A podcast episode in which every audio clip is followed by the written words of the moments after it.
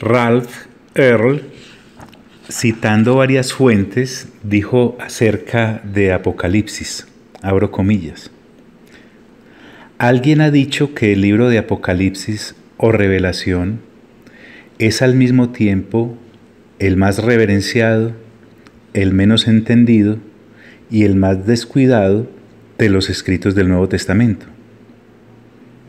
Citando a otra fuente, dice: se ha dicho de él, del libro de Apocalipsis, que es el escrito cristiano del cual más se ha abusado.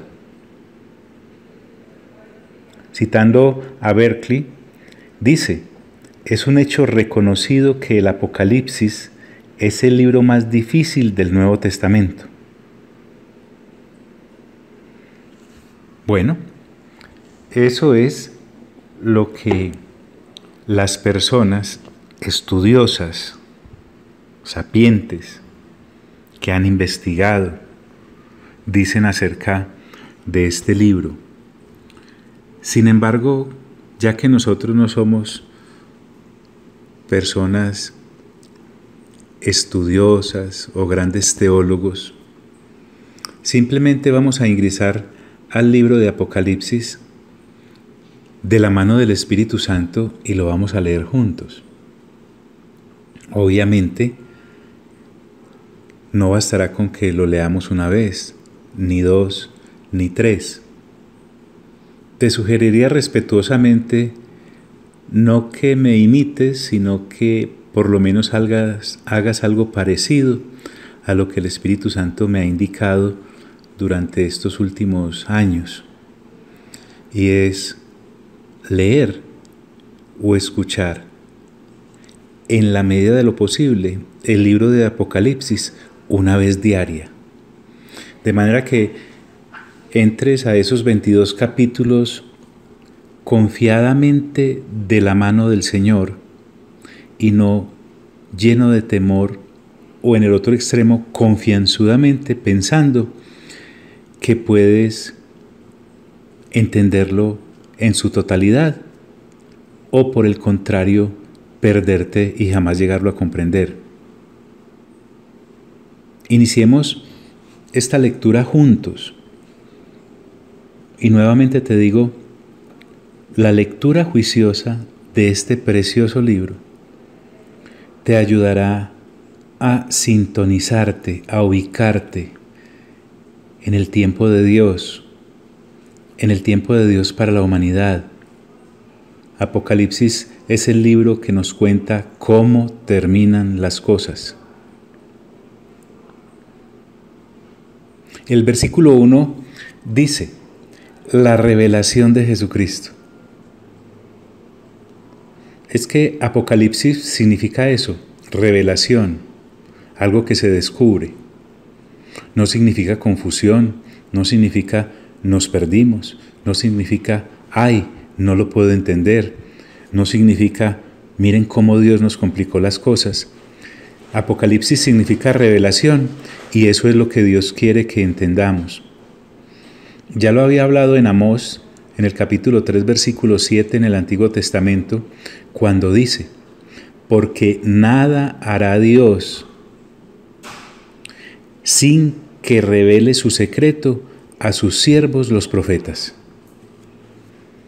La palabra revelación entonces no es un misterio. La palabra revelación devela los misterios. La palabra revelación no nos confunde, por el contrario, nos habla de las cosas de Dios. Es decir, se llama revelación porque nos abre los misterios divinos, porque el Señor Jesucristo prometió a sus discípulos que le explicaría todas las cosas.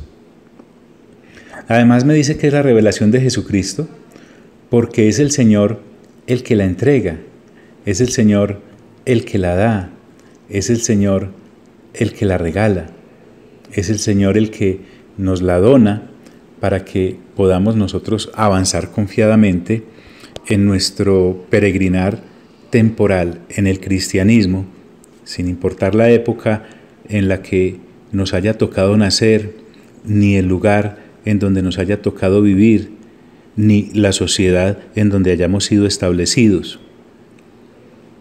nos obliga entonces a mirar hacia Jesucristo y poner los ojos en Él, que al fin y al cabo, como dice la misma Escritura, es el autor y consumador de la fe. La revelación de Jesucristo. Cuando quiero hacer un paréntesis, te digo que el Espíritu Santo me ha dado la indicación a mí, yo no sé cómo te la diga a ti, de leer o de escuchar por lo menos el libro de Apocalipsis una vez diaria. No es para sonar pretencioso, te estoy confesando mejor la profunda necesidad de tener una ávida lectura para poder comprender lo que el Señor nos quiere decir y transmitir a través de la lectura de ese libro. Entonces, si tú sientes y experimentas esa necesidad profunda de entender las cosas de Dios, guiado por el Espíritu Santo, guiada por el Espíritu Santo, eh, te sugiero respetuosamente que apartes de tu día, de las veinticuatro horas diarias que el Señor te ha regalado y te regalará hasta el momento en que te llame a su presencia, unos minutos, unos minutos diarios. Si te corresponde levantarte un poco más temprano para leer los primeros once capítulos, hazlo. Si te corresponde levantarte un poco eh, más, eh, robándole un poco al sueño que exige tu cuerpo, vale la pena.